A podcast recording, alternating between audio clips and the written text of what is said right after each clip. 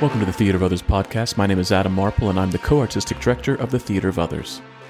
With the COVID 19 pandemic forcing a shutdown and reevaluation of space and gathering, we at the Theater of Others are thinking about what stories we need and how best we can share them. We believe space is psychology, and it informs the way in which an audience interacts and reacts to what is presented to them.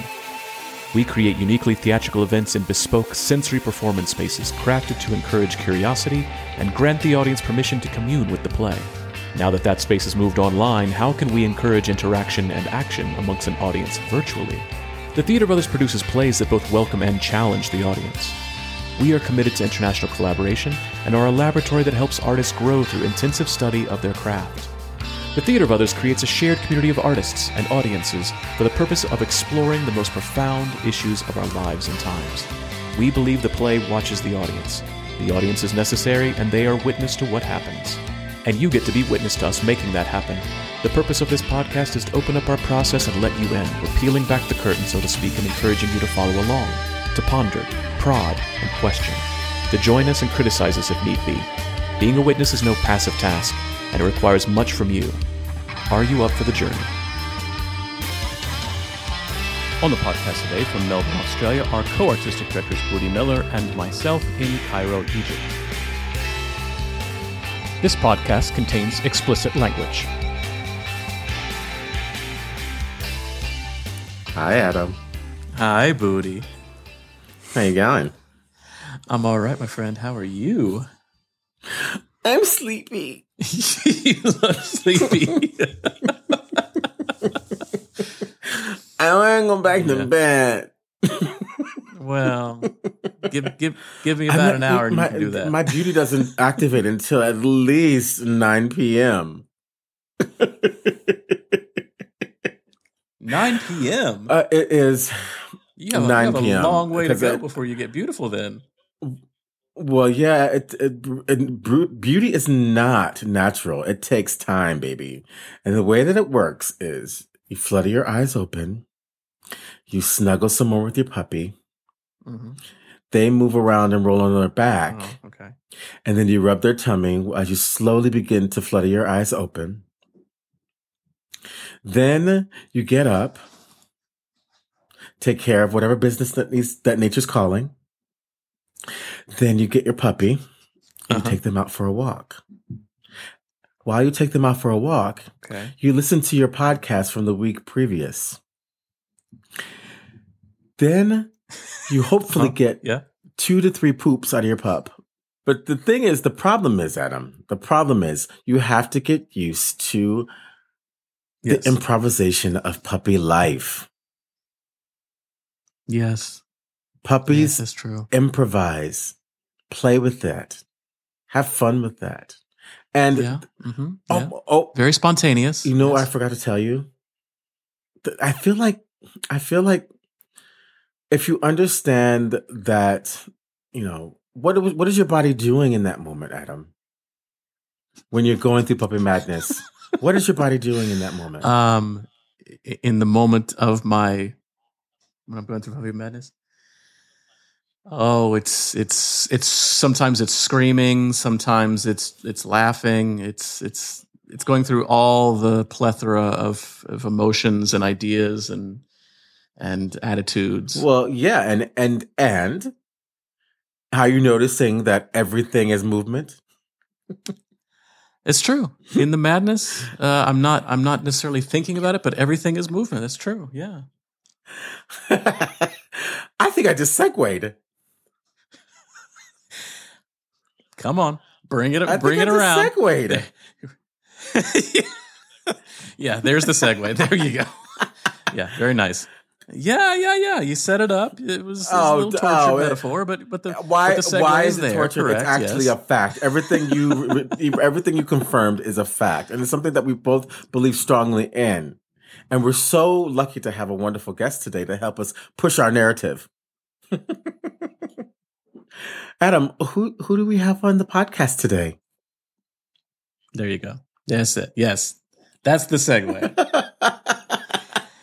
we are lucky to have on the podcast with us today uh, Tom Bentley Fisher.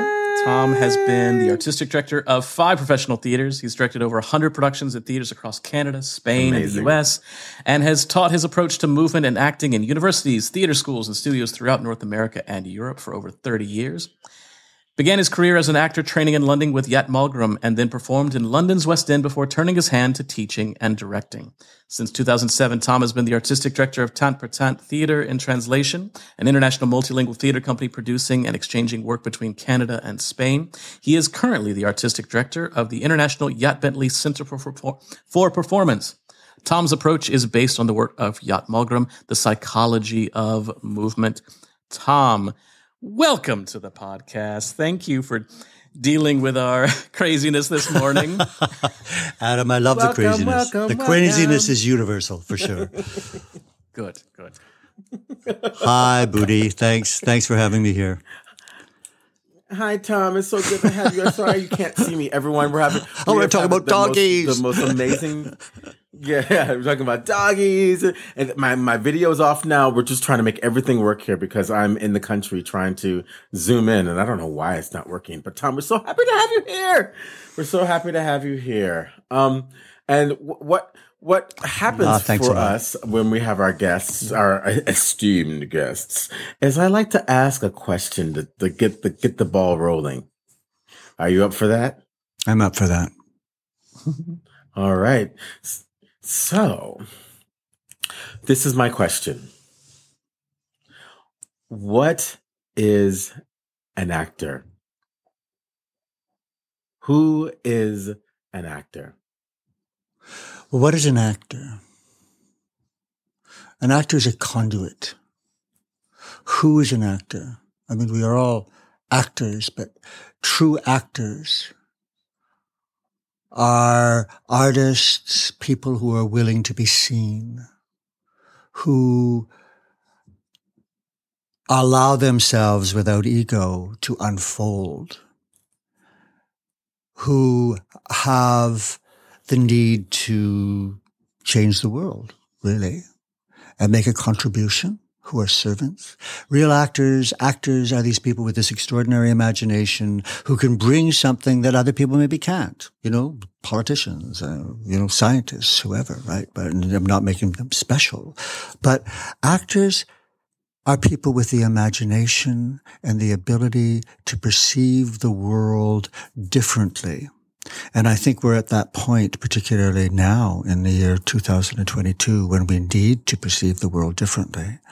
I think true actors can develop and open things in themselves, which allow them to view the world through portals that they're not used to.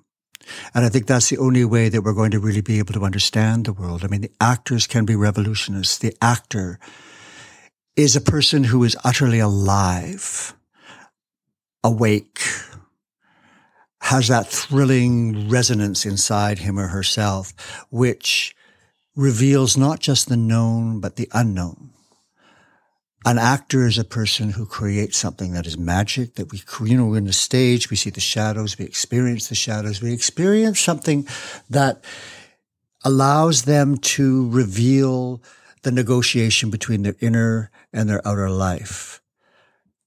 So the actor, what is the actor? Who is the actor? We are the actors.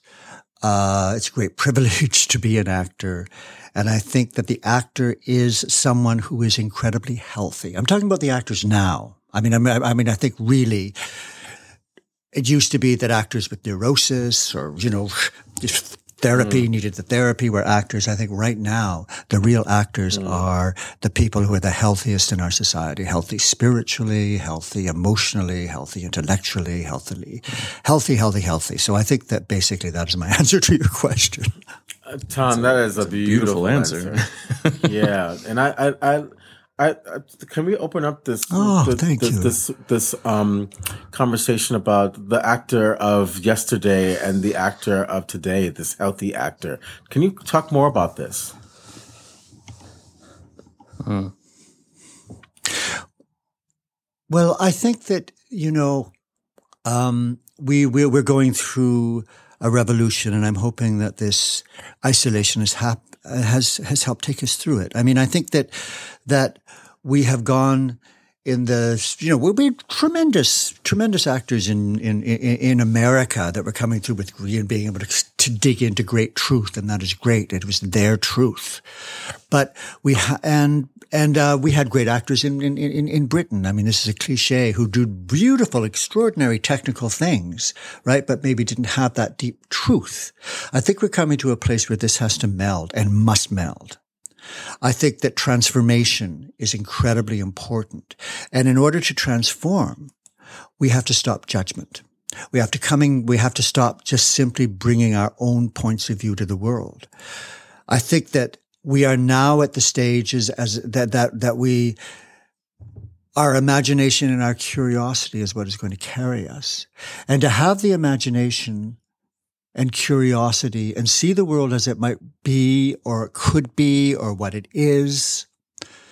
It's really important that we let go of ego. Now I know that's a cliche. All these acting teachers say, let go of ego.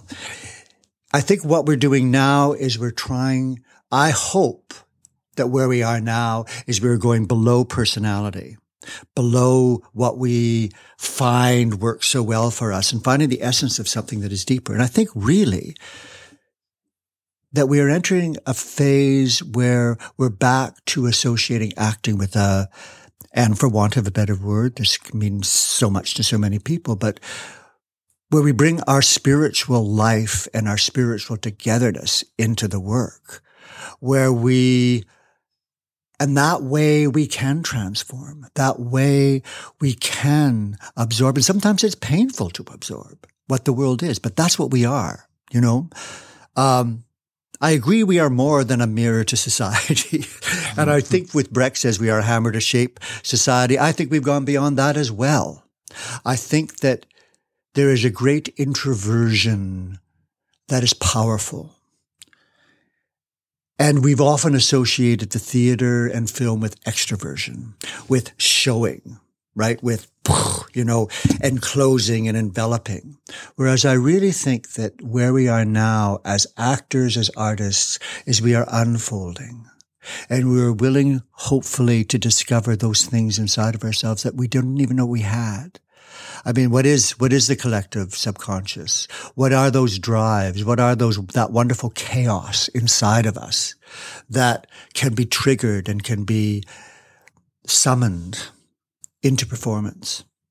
And I think through that, we begin to speak a common language, a language that is below borders, below genocide, below flags, below patriotism.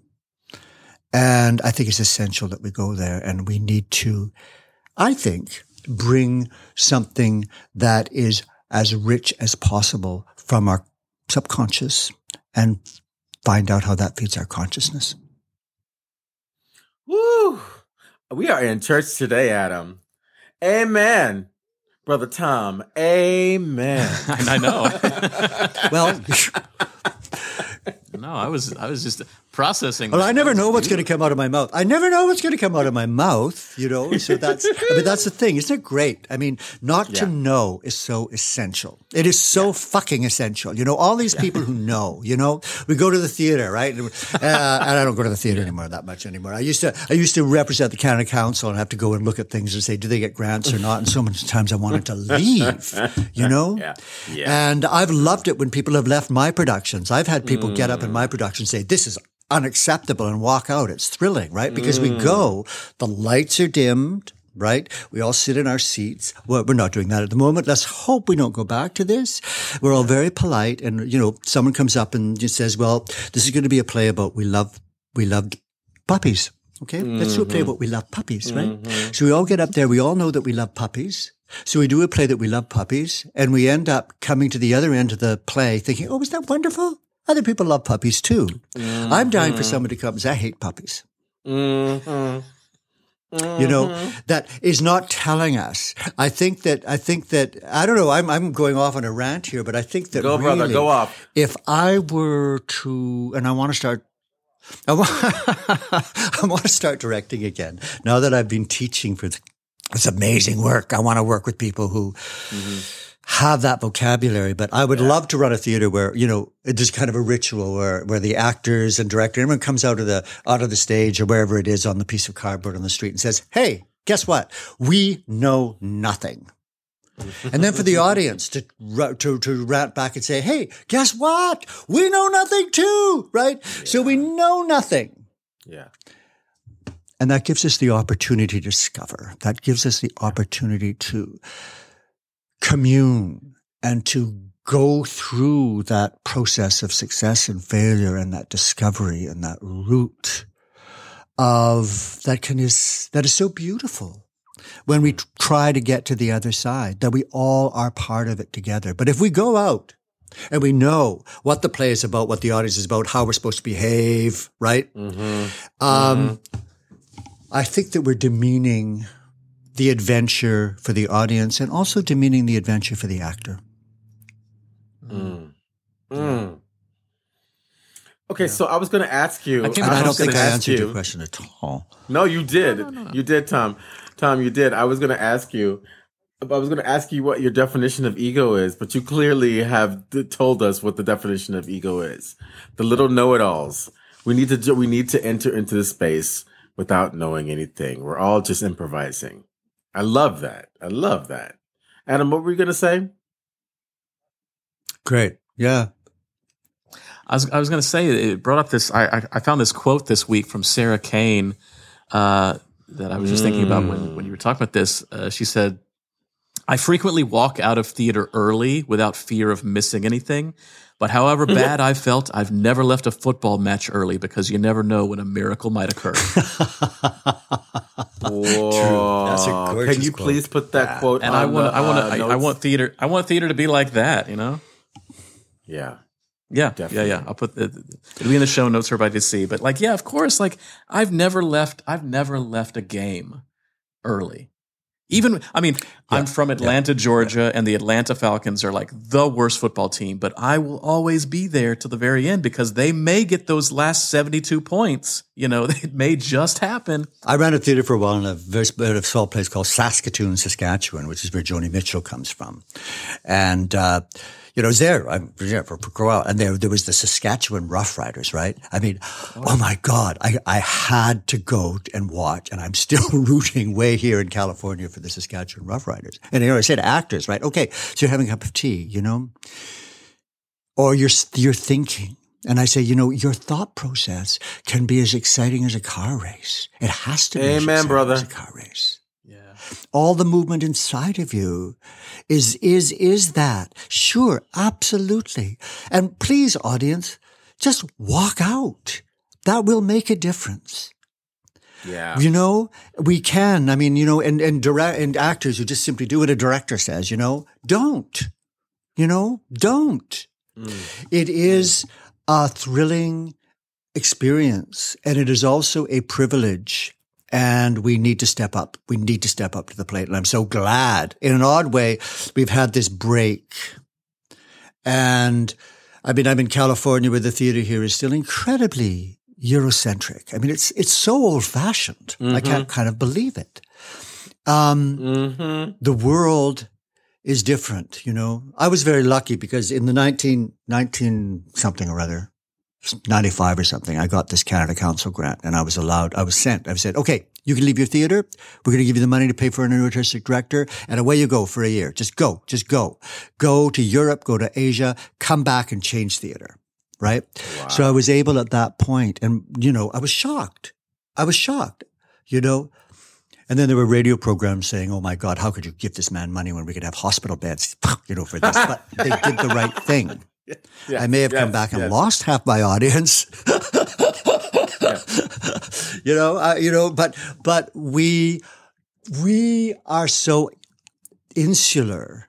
And um, what I what I hope and what I love about what what you appear to be doing is you don't know what you're doing. I mean, you you are reaching out. You I don't know what I'm doing. We're reaching yeah. out. We're finding something new.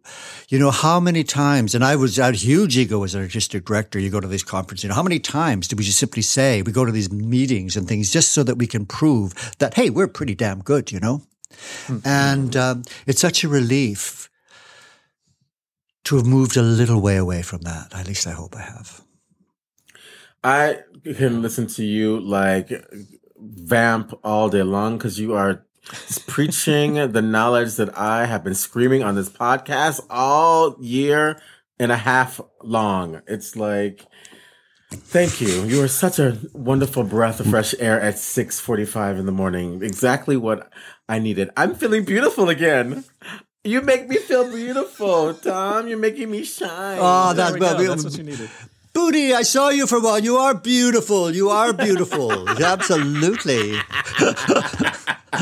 So, Tom, uh, let's talk. About, I want to talk about your. I want to talk about your. I want to talk about just kind of your your parentage and and your work. Like, the, can you tell us more about like Yat Malmgren and and and what happened in Asia and what are you doing now and how are you doing it in a sense of like what are your principles of of actors training? Because I want to hear about the your kind of hybridization of of influence and inspiration. Okay, sure. I mean, I've always been, I've been very fortunate because since I was 15, I think I've always been an outsider, but I've never not worked as an artist. And I think a lot of that is because, um, you know, I was brought up by my, I was brought up by my blind grandfather because my father died before I was born and my mother was kind of freaked out. So for about eight years, I didn't have to go to school and stuff like that. I was just a kind of just like wolf boy, right? This wolf boy and no books, anything. So I had this need and this imagination because I was thought I was an alien, you know. It sounds extreme, but it's absolutely true. That's who I was. And when the time I was 15 in another family, my mother came back and, you know, I was not a, I was in trouble, uh, streets, all that kind of stuff. I ended up going to a performing arts high school, right? But that happens and away I went. Mm. And I was, I, I, don't know why. I don't think I was a terribly good actor, but I was acting everywhere. I was like acting in Toronto. I was acting across Canada, a scholarship and went to neighborhood playhouse um, worked with Sanford Meisner. There, there, was always something not right.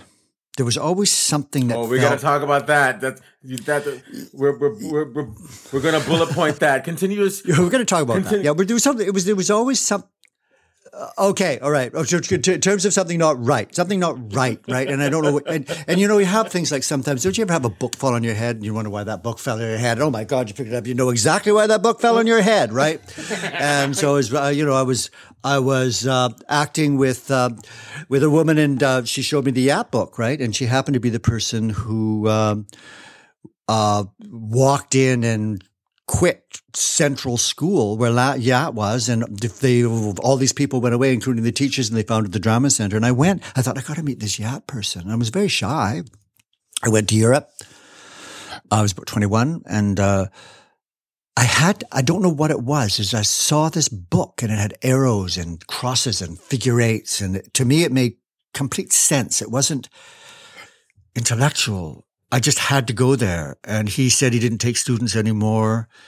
And uh, he made it very difficult. And the moment that I met him, um, he simply wouldn't let me go. I worked with him every day. I would go to his office and do scenarios, which is where I can talk about the work in a moment. I would spend the afternoon in his classes. And in the evening, he would send me to meet people or stand and look at statues or whatever to learn this particular work. And so I learned it. Um, I went out, I taught it for a while, and then I left it and I became an artistic director of all these different theaters, not actually being able to teach the work or anything, but use the work. And it's only been about five years ago, six years ago that I've stopped and said, I want to teach it and how it's evolved. So what the work is, you know, what is the work? I mean, I think Yat Malmgren is one of the greatest secrets. Um, he was a dancer. He, the work is based on, um, the philosophy of Carl Jung uh, and Laban, but Yat has taken it. It is a he was a movement teacher, and actors just gravitated towards him. And he started teaching people like Sean Connery and uh, Frances de la Tour and Anthony Hopkins. And all of these people give him absolute credit for the fact that he helps them create something that is real in character. Mm. So I love it. I don't know. I just love it. I love the fact that the work, the only thing that I've ever been interested in really as a writer, as an actor, as a director, teacher is the relationship between the inner and the outer life. Mm. And this work really creates that negotiation in a human being. It sort of says, okay, we do things well. We're all wonderful. We have personalities. We play these notes, but because we have to, we're born, we figure out how, what works for us, right? But there's all of these wonderful notes that we don't play. How do we find them? And what this hmm. work is, it's very muscular, but it's an internal muscle. And we, what I do is, we, you know, we, we, we, we find the knots inside of us that have bound us and we open them. We somehow open them and we celebrate that and we learn what it's like to experience the world, for instance, through a sensing portal or through the intellectual portal or through the emotional portal and how that is moving within us. And one of the things that I've always say is that everything is movement. Everything is movement. Memory is movement. Thought is movement. Emotion is movement. Everything is movement. And guess what? You can't hide it. We spend our lives trying to hide it, but you can't hide it. It's in the shadow move. It's there, right? It's there. The inner life will always reveal itself. And so as an actor, if your inner life without putting it on, right? Without putting it on, but comes through you and reveals itself in what I call the accident, it's very beautiful. So I've taken this work, loved this work, um, and it really is you know what what it is is you you you create a whole series of scenarios based on the sensing life the you know what happens if the sensing life and the intellectual life comes together it creates a kind of a stability. Or if the intuitive life and the emotional life comes together it creates something called a mobility. And we work on this for a long time until finally we've opened these things in ourselves that actually on the outer we are transformed, almost unrecognizable, and yet it's still dead honest. Now that sounds so magical, doesn't it? Really, all it is is common sense.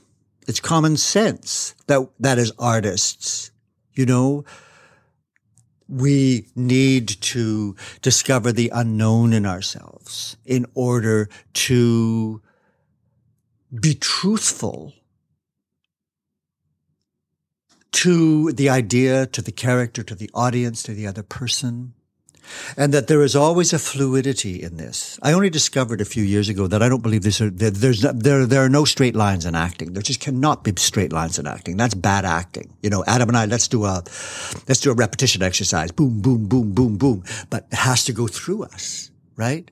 Get your cue. Get your cue. No, that's going to create bad acting our communication, even right now, as I'm on this end of this microphone and I'm seeing Adam, I mean, I can tell already that our communication is like a figure eight, right? Mm-hmm. I mean, I don't know Adam, but I can sense his inner life and he doesn't know me.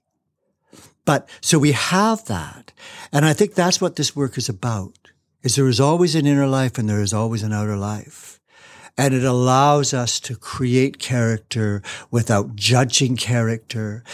Um, and it allows all these different reservoirs within ourselves to meld with other reservoirs, right? And to, and to create something in us that comes to the surface and reveals itself.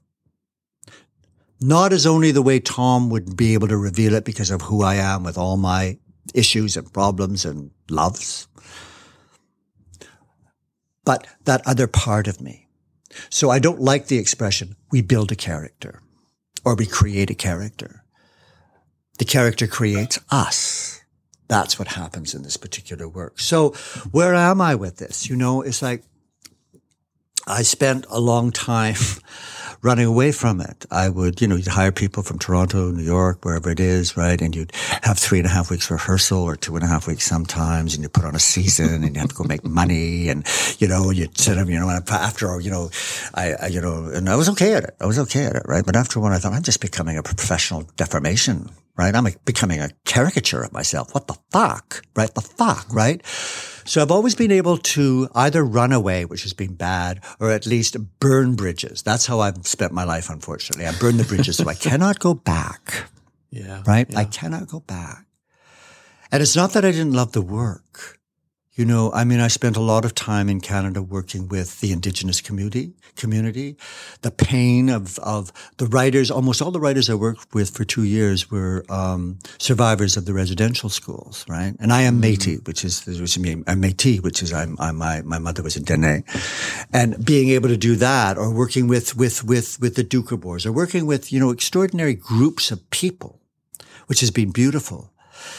But it's been very hard in many ways not to take on that pain sometimes. Mm. And uh, I'm going off track, I think, a little bit here. But I came to the point where I really, really wanted to. so running a tr- traditional regional theaters, that was fine. That was great. And particularly running a theater that did, uh, that developed original Canadian and work. Oh, even some American work. I directed the very first play by Paula Vogel, for instance. I'm that old, right? Way, way back when, right? Uh, I'm not really that old. People say to me, are you retiring? And I said, no, I've just gotten out of bed for fuck's sake, right? You know, I am, I'm vital and alive. But, um, then I thought, okay, well, really, what is most interesting? What is my, my what is my mandate? And I think my mandate as an artist is seeking a common language. What mm. is that language? And that language, I think, is even below words. And certainly that language is below pride and culture. It's below our patriotism and our flags. And that's what I had concentrated on and which has led me to reteaching the Yat work. So I had a lovely time with Tempertant uh, of, of, of discovering uh, plays from Spain, specifically from the Catalan region in Spain, which is really vital. and bringing those plays uh, to Canada, all the way across Canada, then taking Canadian playwrights and working with the translator, wonderful translator, Elizabeth Rafols, right? Beautiful, right? Beautiful partner. Hmm. Um, and taking them there so that we are able to kind of experience each other's worlds uh, was the Canadian Canadenka Catalan connection. And that was really exciting for me. And then I was also, um, I don't know, I, I, I was able to direct plays for the Grec Festival. And I went there about uh, 11 years ago just to do a workshop. And it happened to be a time when the actors and actresses were really fed up with Catalan theater, right? And so they came to this strange guy's workshop, right? And so I was working with some of the best, wonderful uh, Catalan actresses, right? And then I didn't even know I was at a party, and my cat, my uh, a translator said, "What are you doing? You know what you're doing, don't you?" And I said, "I have no idea." And he said, "Well, you know, you're you're agreeing and negotiating a contract about coming back to direct an all-female version of the Iliad, right?" And I thought, "Oh." Okay. so I came back and That's I directed doing, an right? all-female version of the Iliad, right? Sure. That's what I'm doing, right? And it was great. I was able to transport all this great salt and everyone came out of the salt. And so I was able to take, and this is what I loved, what is below language. I was able to take one of the most violent stories ever written, right? Mm. By a man. Yeah. And look at that from the point of view of women. And it toured, you know, Spain and was able to do it in a, at Merida uh, in, in, in Spain, a heritage site, you know, ah, it was wonderful. And then I thought, okay, well, what next? So I then took a play by a Métis writer in um, Canada called Burning Vision, which was about uh, the discovery of uranium and how uranium was actually was you know it was discovered there was a prophecy hundred years ago about this uranium that was discovered in northern Canada would end up bombing and it was they uh, you know Japan and everything right? So so there were characters of big you know about all the bombs. But anyway I took this plan and thought okay I want to do something you know? So I took it. I had Japanese actors uh, Catalan uh, English and Dene from Canada right? And to be able to do a play and also it had film all the way through it and live music. So there were all these different languages without subtitles, right? No subtitles. I mean, the audience maybe didn't know what was going on,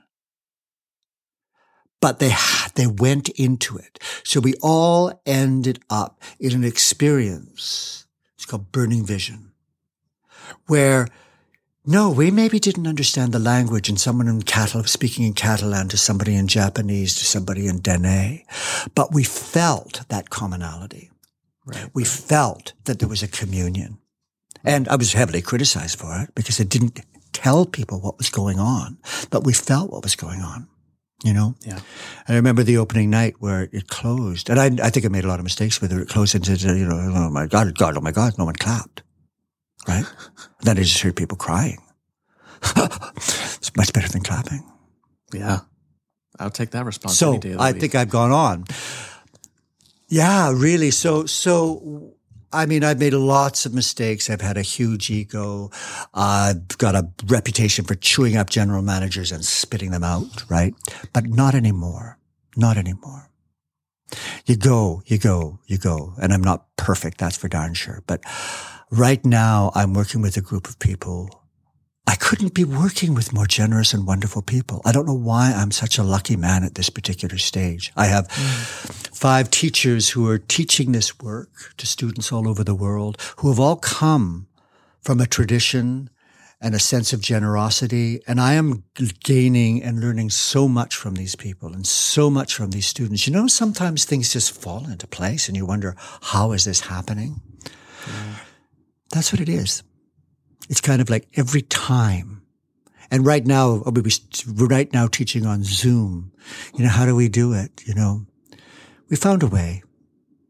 I found that through Zoom, no, you can't, you know, we're, we're not in the, we're not in the studio or on the street or we're ever going to be up a tree and hopefully it's all going to be different standing on our heads.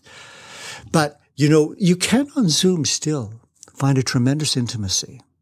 Mm. And what I've been developing, hopefully with my teachers on Zoom, is the willingness to be seen and the willingness to go very deep mm. and take that chance in terms of letting a character create you and letting and finding that negotiation between yourself and that character in a very profound place. No, I can't do a play yet, right? But yeah. we certainly have been able to do that, and that's been thrilling. Mm. I'm fascinated by this, uh, and, and, maybe Budi can. That's yeah. wonderful. That's exactly what Adam and I were dealing with really? as well. Yeah, I'm, I'm fascinated by this, and, and Budi can maybe even speak more to this because he has been. I mean, I'm not an acting teacher, uh, and so I'm not having to deal with actors in this space. I'm I'm a director and teaching directors to to use this medium for this, but I've not had to I've not had to teach viewpoints here but I know there are people who are doing movement right. trainings. I know dance teachers for the last two years have been on this medium. So I'm fascinated to hear how you are, how you are adapting the methodology, how you're how you're adapting the work to to work on this, because you're saying you're even finding it uh, better in some way. Not better, that's that's a qualifying word, but that you're saying that you can go deeper with the work, that you can. Um, you can become more intimate this way. I'd love to hear more about how the medium is changing the work and how the work is changing the medium for you?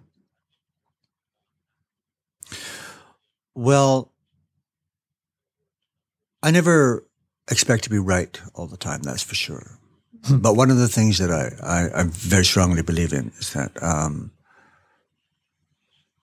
and Yat said this, is that we really discover through yielding where, you know, in the work, we talk about yielding and contending elements, lightweight and strong weight, flexible space and direct space, free flow, emotion and bound, quick, you know, but surrendering, surrendering to, to something, right? Whatever it is, whatever it happens to be there that day, even just surrendering. Mm. And because we're not on Zoom in the pressure of, of, of contending, of, uh, you know, of, of, of action, on Zoom, we can be in the energy of release. And I think that it's taking people to the enormous power that exists in their introverted selves. And I think that that is the way that you learn this work. And then sure, you can be jumping from rooftop to rooftop, but it, it still comes from that introverted self that, that you keep falling back into.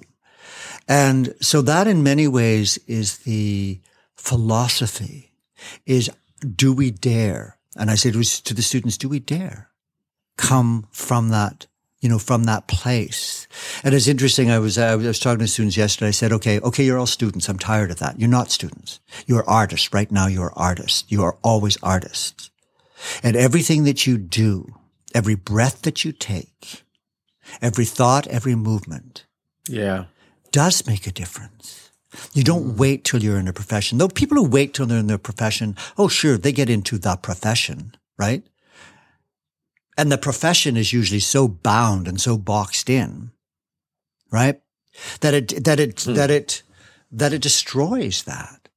Mm. So the internal life is what we, we, we go for. So what, you know, what, what, what do people do? I mean, we go, and also I do an enormous amount of work, which I've developed, uh, called swinging. Tell us about it. What's, what's that mean? I swing. We swing. I used to do it. I do it in Spain too. I do it in Toronto. People are swinging all the time, right? Swinging? Swinging. Okay. Uh, if everything is revealed in movement, right? We can move to reveal an internal life. All right.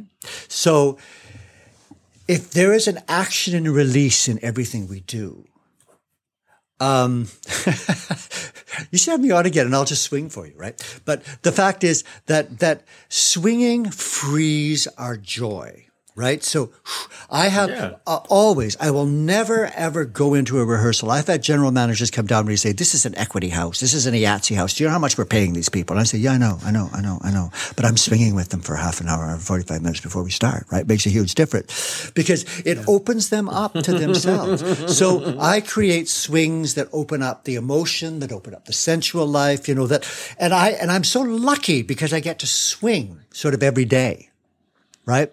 And swinging is freeing and it also helps us meet resistance. And sometimes when we go to that resistance, we start mm. laughing hysterically, or I've had people start crying. I mean, we meet things. So swinging allows us to occupy space rather than space occupying us. It allows us to live outside of our pockets. It opens up all the possibilities because I do believe that acting in life, life, acting, right? It's it's a series of energies. It's a series of vibrations. We are constantly in movement. Mm. We're always in movement. And when we create something, one energy meets another energy and we, oh, and we experience that, right? So by swinging, we are opening up the possibilities like we swing, swing, swing, swing, right? So that comes from you know, I've developed that. I've developed swings, crazy swings, pizza swings, you know, all kinds of crazy swings, right? But people like last night, I did a workshop. I did a workshop or two days ago for the, you know, I said, well, what has swinging done for you, right? They said, well, I feel alive. I feel free. Somebody else said, my inner life feels in touch with my outer life, right? So there are people who, once they start swinging, they can't stop swinging, right? So that's what we do in the studio. They come in and we swing and that frees it, right? And now we can swing in order to create different parts of ourselves. So we swing in depth. We swing in depth and we create the, the strong weight in ourselves. You know, we swing in width, which is emotion is wide, you know, ah, right? And, uh, we create that, we, we, we, we create that feeling. So that's what it is. And it's, interesting, if I may go on. Um, of course. That is the IATSE work. How is the work developed? I'm I'm at the point. Please. oh, you should. I okay. want to become Actually, a swinger. You go online and you can get. There's all these swings that I did. Uh, you know, like you know, you know, you know. Uh, swing, swinging in sensation, swinging in fluidity, swinging for the hell of it, swinging with Carl Jung, you know, swing, swing, swing. Okay, but so um, just over about three or three years ago, just just well two and a half years ago, I was diagnosed with uh, stage four cancer, right?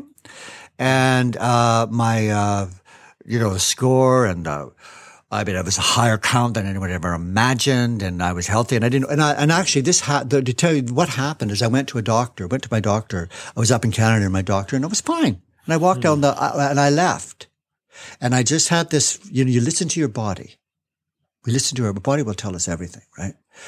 And somehow I was rested, and I said, went back and said, I want to be, t- I, I, I want to take mm. a uh, a prostate uh, uh, t- test. I want to, you know, I want some blood work, right? and I don't know why, but he called me, and then he called me back the next day and said, "Your count is like out of, you know." And then I met somebody said you've got three years to live, and I got, you know, and it's gone to the bone for sure. It hadn't, right?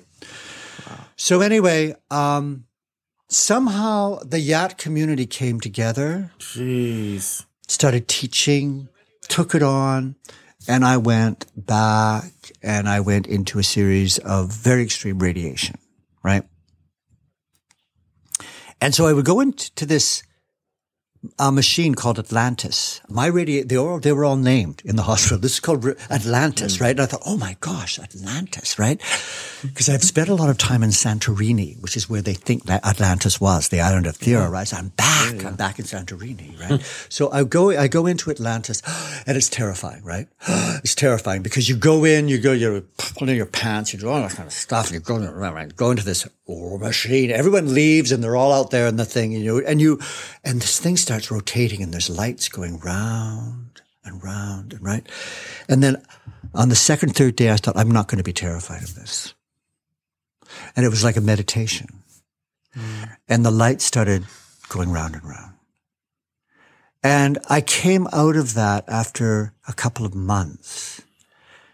And I thought, what I'm going to do is I'm going to just swing.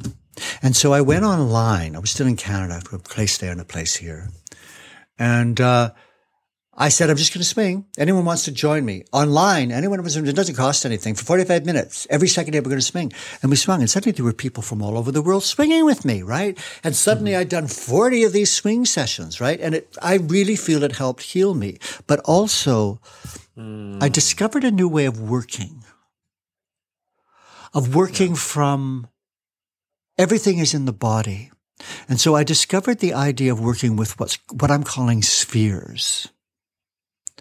That we all, and the energy that exists between the spheres in ourselves, right? Like, so I talk about the sphere that goes through the center of our body as being the disc sphere, where everything on top equals everything below, as if we're standing in the air and the water, and it's beautiful. And that's where we, that's where we are. That's where you stand in Cairo in your beach, right? exactly. In the water, right? And that's right. And above that is the heart sphere. And some people live that, right? And above that, up in the throat is, and, and we swing in these spheres, is the willingness sphere, the willingness for, for our mouths to be open, for our ideas to come into us. And above that is the sky sphere, right? Some people love to live there. So there's the sky sphere, the willingness sphere, the heart sphere, the disc sphere. And then there is the carriage sphere, which is a sphere that travels us through our legs, right? And some people love living there. The brain can go there. It's great if they want to. And then below, there is the sphere of the water that's running across our ankles, which is the acceptance sphere. And below that is the earth sphere. Now, there are characters within the earth sphere that we don't stand on the earth. I mean, that's terrible. People think they have to stand on the earth to defy gravity. You know, the earth will support us, that earth that comes from us, right? So what does this have to do with character? It's really rather beautiful for people to be able to go to these different points in their bodies to experience where a person, you know, what is it like if you are talking to me from the carriage, if you're viewing me and experiencing me, Adam, from the carriage, mm. and I'm experiencing you from the sky? It's very different. Those mm. are the hmm. known. And then I go to the unknown, which is great. If we can live within the, within the unknown, then we are happy within the known. So above the sky, I call that the stratosphere, and below the earth, I call that the subterranean. Now, that may all sound very crazy, but it's extremely practical. It takes us to different sensations so that our, the initial movement of our experience with the world, like with the voice, voice is movement, right? Or how we receive it. If we receive that from these different places, because we get stuck in what is familiar with us. You know, some of us stay in the heart forever and we carry so much, but it can be helped by all these different parts of our body. Now, I think you may think I've gone over the top. No, not at all. No, that you're speaking, you're preaching to the choir. That's that's. I think you're right in this in the same wheelhouse. Yeah. Yeah, that's that's amazing. Yeah.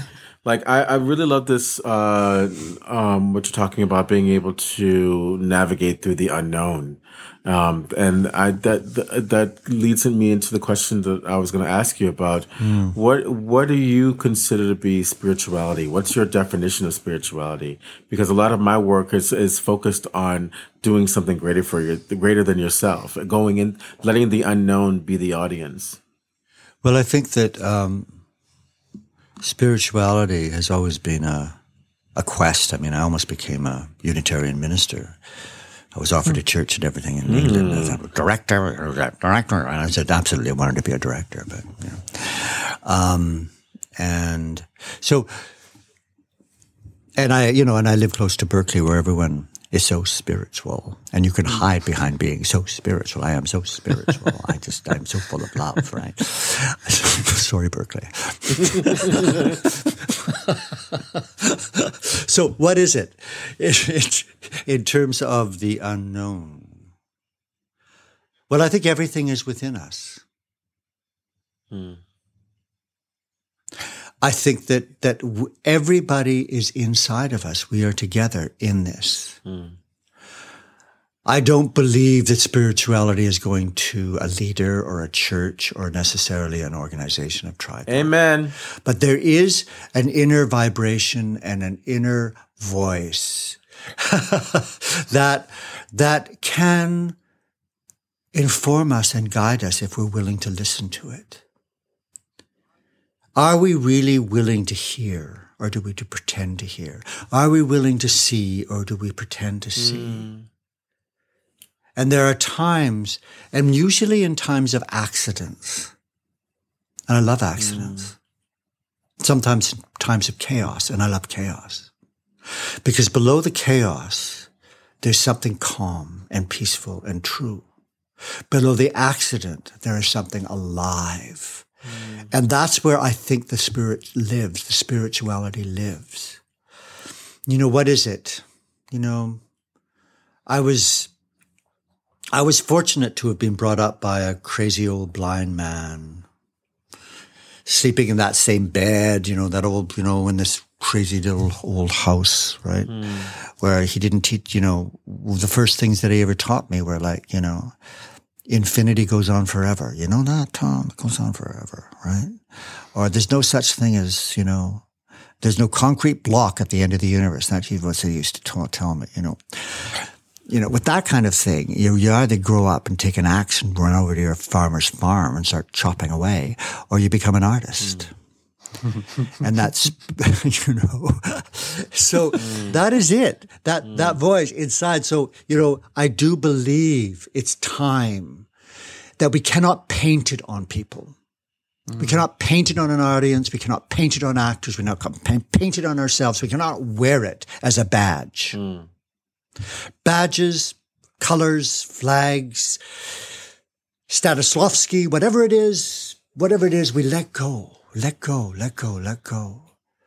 And we allow ourselves to live within that mystery and to listen and to have the guts to actually be informed before we inform. So that's where I consider, that's what I consider spirituality. I, I, love that. That's beautiful. And it's spilling into my, my next question, which I find to be very important. I would really love for you to share with our audience um, the indigenous knowledges in your practice as a First Nations person. What what from your from your life as uh, in your community uh, is being used and and celebrated in your practice? Well, it, uh, in order to to to form an answer to that, I have to say that um, I was actually really abandoned by my indigenous family. Uh, my grandfather, uh, my, not the grandfather I lived with, but the other, the other was a politician who was married to a woman who was Dene and they pretended that she wasn't. And I was never really informed. I never knew. I never knew. So mm. I discovered this later. Mm. And um, I think it's very fashionable now for people to call themselves indigenous. I mean, mm. but you have to live it. I did not live it, but uh, but I felt it, and I felt it very strongly. And um, I worked with a wonderful woman, a mentor called Maria Campbell, who wrote Half Breed and is the is the Métis leader in uh, Canada. And um, it's so funny because you know I didn't rec- I didn't identify as Métis at all. And I saw her a few years ago, and she said, "Yes, Tom, of course you're Métis. We all knew that. We all knew that right? I think it's because I would go out to, I would go out to what's called the Crossing, which is an incredible place in uh, in Canada and I would take playwrights and go there. And we were, I mean, I know, and, and, and, and, and the Eagles and, you know, when we would take our time and we would do the sweat lodge and we would do things like not as a tourist does, you know, mm, mm. but and it was scary too. It was scary because there was this real sense at that time in the late 90s, the beginning of the 2000s, you know, where there was so much pain and there was so much violence and there was so much alcoholism and there was so much prejudice and there mm-hmm. still is. Canada's still a very racist country. Mm-hmm. It just puts it all in one direction. Mm-hmm. Um, and um, I learned to, I mean, the simple things of, of, you know, of, of smudging and, but that's not what was important. I mean, it was going out and experiencing people who'd been through this and feeling at one with them. Um, working on and sending plays into indigenous communities in northern Alberta and Saskatchewan. Uh, so the practice is that we are all part of something. That nature is alive, that a rock is alive, and a rock is, a rock moves. Mm. Everything is movement. Everything is movement and all that movement brings us together if we allow ourselves to move.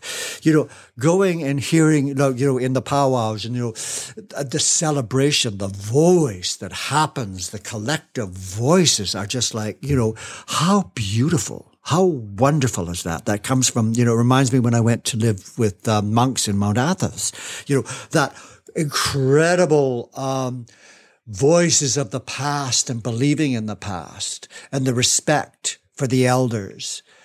And of course, there's all the abuse that is existing within that. But just being able to kind of slow down and not take life so bloody seriously as a privileged white male. Mm. and be surprised at the power of an eagle in fact, well, you know, the Canada Council gives money. Uh, actually, wrote a letter to the chairman of my board once saying, "I think your artistic director is out there watching too many eagles." you know, it was very odd. too many eagles, too many eagles. And it was very interesting. You know, when I when when I took plays to uh, to Spain from Canada, they all have animals in them, right? animals, birds, buffaloes. You know, there's all that kind of stuff and distance. And they say, "How come you've got so many animals and birds in your plays?" Because there were none in the plays that came from uh, from Spain to to Canada. It's because nature is so important. Mm. You know, you see a wolf, a fox. You hit and you know you know it is that is part of who we are. We are part of the landscape. We are part of nature. We are part of the trees. It's as simple as that. You know, and as a as a you know being an ambitious white person as I have been, you know, been lucky, mm. um, we forget that.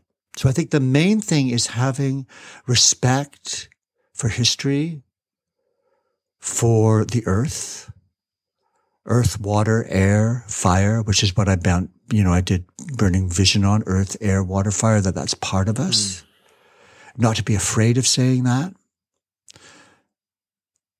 Um, and being open to ancestry. I think that's the main thing. You know, I was brought up, as I say, alone. I was also a single parent, alone.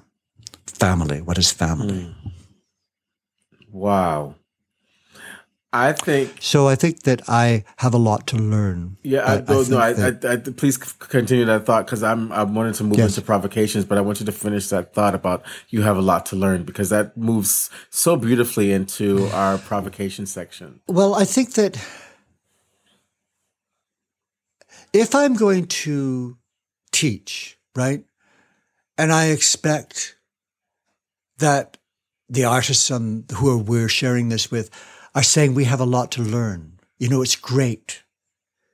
It's wonderful to enter the unknown. Then I also have to enter the unknown. I have to enter the unknown with them. And anyway, why wouldn't I have a lot to learn? I mean, I am a man who has constantly been from one place to another place to another place. You know, I've changed my name a couple of times, all that kind of stuff. Countries, you do relationships, God, you know. Um,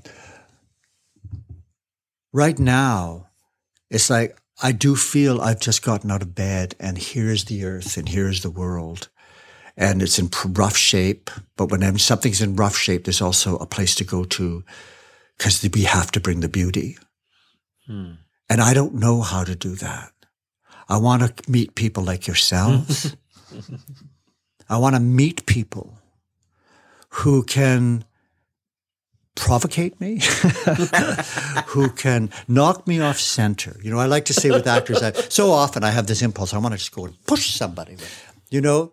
And when we go to the swing, you know, if you go to a swing, this is what I say too, like, you know, you swing, your parents or somebody is swing you, and you go to that place where you are swinging so high, you don't know whether you're going to go back, you're going to go forward. That chaos, that beautiful, beautiful ah. chaos. That's where I want to live, Booty. That's where I want to live, Adam. I want to live in that chaos. I want to know, not know.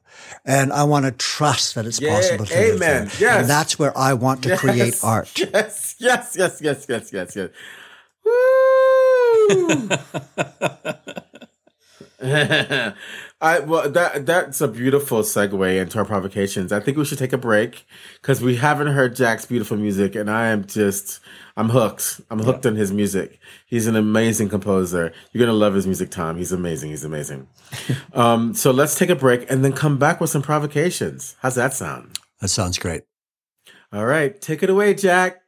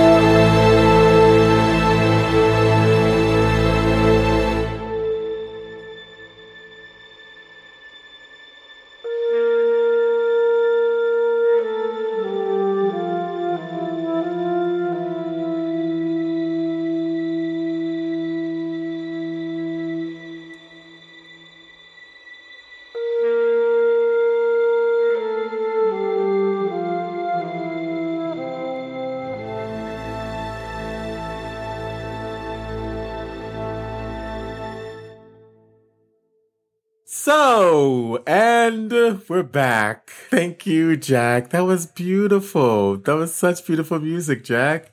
So now we're at provocations. So, Tom, what we do is we ask our listeners um, to do something now. So now that we've actually been talking about uh, what needs to get done, how we do it, where we got it from, it's their turn to respond to what we're talking about. So, do you have any provocations you'd like to give our listeners, Tom? It's a wonderful word, provocations. Provocations. Hmm. questions, unanswerable questions that I think about every day. If we are at a time in history, and the artist is incredibly important, and it's very important that we do not close off. How, in a time when it is so horrific, uh, when there's such a kind of danger, do we not close off? And uh, I mean, it's easy to say we mustn't close off, but what is it internally that will actually give us the nerve and the freedom to open rather than close?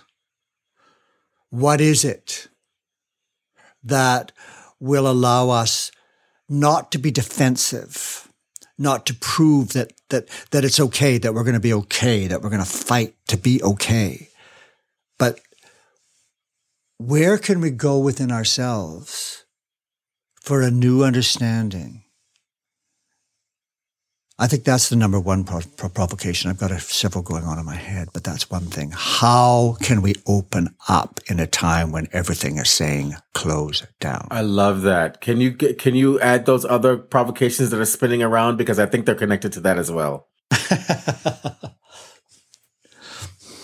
in isolation, um, how is it that how how can we okay how can we ensure that we don't go back? This is very simple. How can we ensure that we don't go back to the same old way of producing art?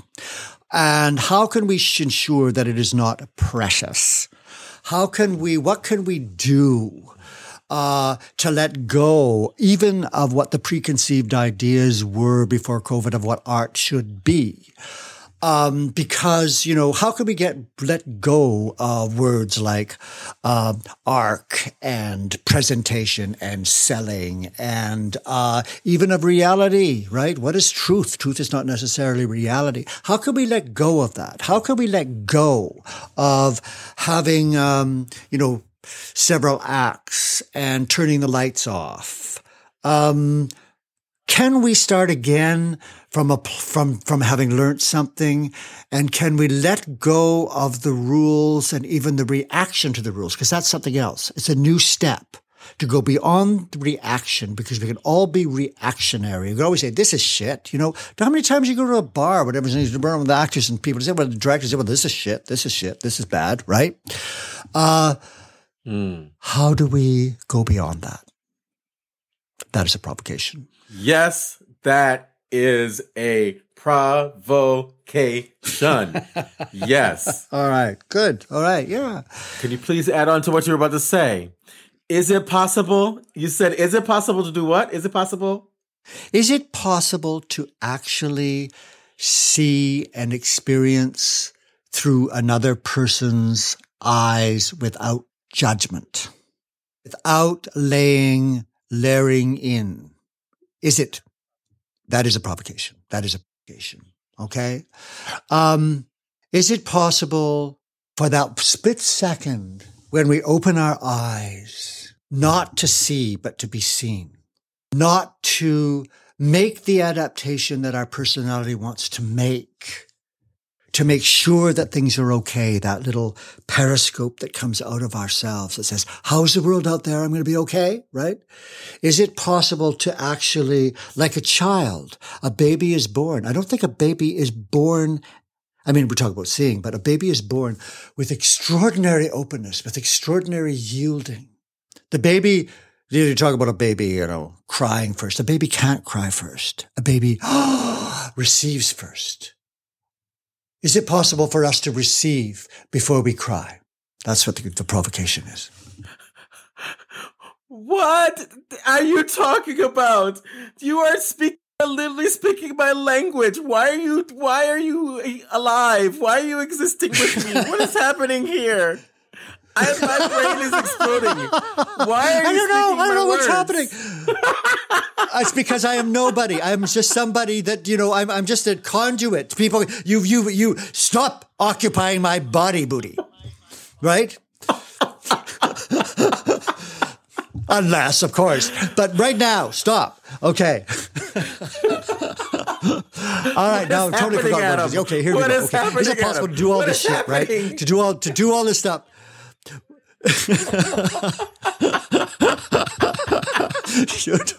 Okay, and then with all of this, right? With all of these things that we're supposed to be doing as artists and everything and feeling and, and finding the, the spirituality of the thing, is it also possible to be uh, a cheap sensationalist? Because I love being a cheap sensationalist, right? Amen. I mean, can the actor still be a sensationalist, a lover, and a scoundrel? I mean, Yat used to say, the actor, what did he used to say? You know, the actor is divine, but the best kind of actor is the aristocratic whore. I kind of love that. That's fantastic. Can we still be an aristocratic whore and do all this stuff we're talking about? You know? Yeah. Yeah. So it's like, okay, like, do, how seriously do we take ourselves? Of course we do, but we don't hang on. Is it possible to take ourselves seriously and not hang on desperately to our beliefs so that we are proving our worth? It's so exhausting do that. Everything is in motion. Can we continue to be in motion? Can we continue to ride that movement of thought, that ride that movement of curiosity, of physicality, of whatever it is, that movement of memory, that movement that between us and an audience, an audience and us, without hanging on to define that moment and owning that moment. It's not about ownership. People always say, well, own the stage, right? You never fucking own the stage. you know, you can't own the stage. You know, it's not a, it's not like going to Trader Joe's and buying a bit of stage that I own for a while, right? you know, it's not that. We don't own it. It comes through us, right? So the provocation is, what do I mean by not owning it? Uh, y- y'all hear that? That's your provocation. That's all of our provocation. No, that is it. That is it, Adam. I think we. I think that's. I, I, I am. I am. I am going to colonize your brain right now, and you are not allowed to give another provocation because that provocation has got me screaming on the other hemisphere.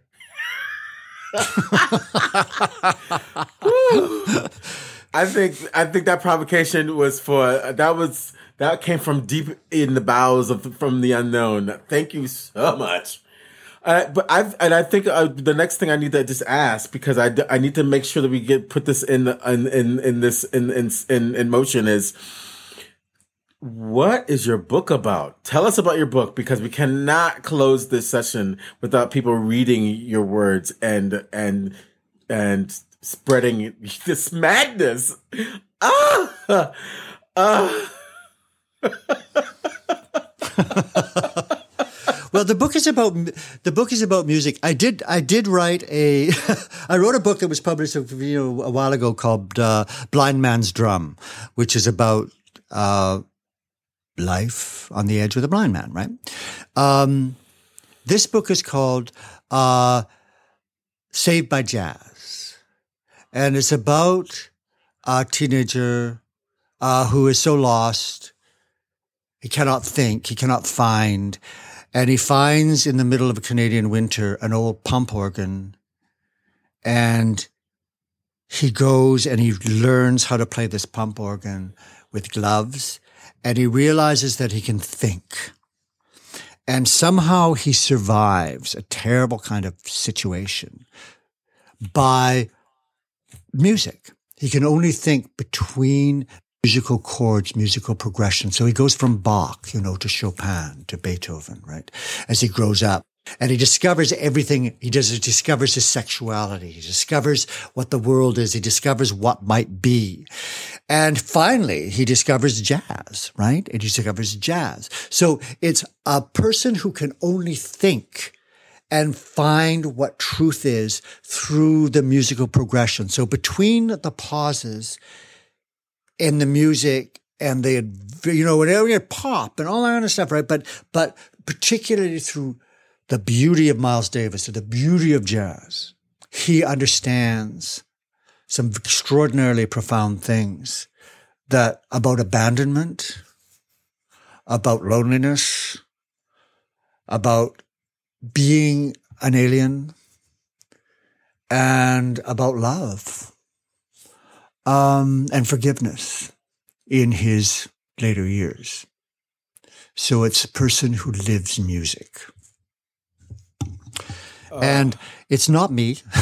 My God, it's not me. But I, I did actually, I did think I was going to be um, I, I, I, a concert pianist. That's what I thought I was going to be. So I know music.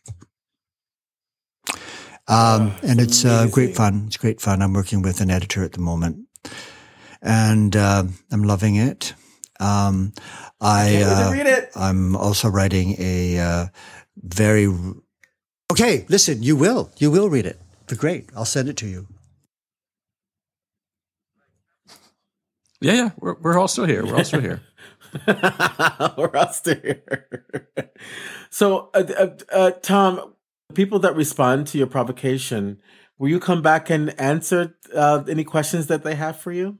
Oh, I would love to. I would just love to do that. I'd love to get to know about what I'd love to get to know more about you guys too. You're so interesting. I think it's so incredible what you're doing, and reaching out in the world this way, fantastic. I love it. I can feel it.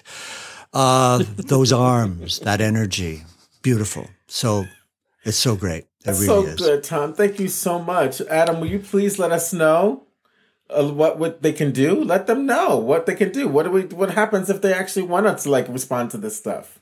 Well, but before before they respond to this stuff, they need to know how they can uh, get in touch with Tom.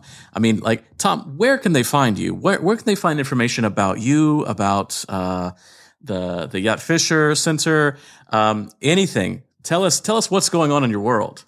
All right, but going what's going on in the world right now is we are just finished our. Uh, as I say, we've got like five, I've got five five teachers. We've all come to the Yat work in different ways. We're all developing it. Um, and we're working from you know I mean I, am teaching people who you know who are already teaching in Yale and doing all that kind of stuff and teaching people who are just beginning and um um so we're going into our spring term um the third week of April. And you can find out about what we're doing by going to our website, which is Yat Bentley. And it's the hybrid between Tom Bentley Fisher and Yat Malmgren, who Yat Malmgren is the genius. So yatbentley.com. And then if you want to find out the dirt about me and why I don't believe in straight lines, you can go to my website, which is Tom Bentley Fisher T O M B E N T L E Y F I S H E R dot com. Or you can always send me a line at tom at yat bentley. Got that? Excellent. yeah, yes. That's all great. of this, we'll put all of this in the show notes. This will, these will all be linked. Yeah, these will all be there for, for our listeners to look at. And you know, uh, there's still time to join the spring session, and uh, oh, you should check out their work. When if you can't make it this time, go and look at it. They've got some. There's some great videos. There's some really interesting uh, information there to, to find out more and um, and learn how to how you can how you can get in touch with Tom. I mean, you want to hear more. You want to you want to have Tom back on the on the podcast. Send us in these provocations, these questions back. We'll get him back on and get everybody working with, with everybody. I'd love to. I, yeah, I'd love to come back on. I really love, love, love you guys. And also, the funny thing is about the Yat Bentley Center, um, the right people seem to find us, right? Yeah. We're not trying to sell it. The right people seem to find us. It's not for everyone, but the right people seem to become, come. Yeah. Yeah. Adam, how can they, how can they get a hold of us? They can go to speakpipe.com backslash theater of others. Again, speakpipe.com backslash theater of others. Theater with theater with an R-E, theater of others, all one word. You can leave a 90 second voice message there uh, to send a message back to Tom, to send questions or provocations back to us. We love, love, love hearing from you all. If you're not uh, wanting your voice on the podcast, you want to send us an email to podcast at theater of others. We are also on Instagram, Facebook, and you can get us on our website, all the same. Um, Booty would be telling you that we are on the gram. Uh, he would also be telling you that you need to subscribe, subscribe, subscribe. And it's always very, very helpful for us if you leave us five stars and a review on whatever store, wherever country you are at. Um, Tom, thank you very much for coming on, uh, being with us today in all of our internet and technological troubles. Um, it's been a real pleasure getting to know you, um, getting to know all about you, and and hearing your artistry more than anything else. Just your beautiful artistry is is phenomenal to to experience that. Um, Booty. I know you can hear me, although you can't speak anymore. Uh, give my love to your husband and your puppy, and I will absolutely give my love to my wife and my puppy as well. And uh, we give all of our love. I give my love to, everyone. Tom, Thank you so much, Tom. I give my love to, to all of you. All of you. Yeah. I love you all. Thank you, Adam. and for the rest of you, we'll be talking to you soon. Bye.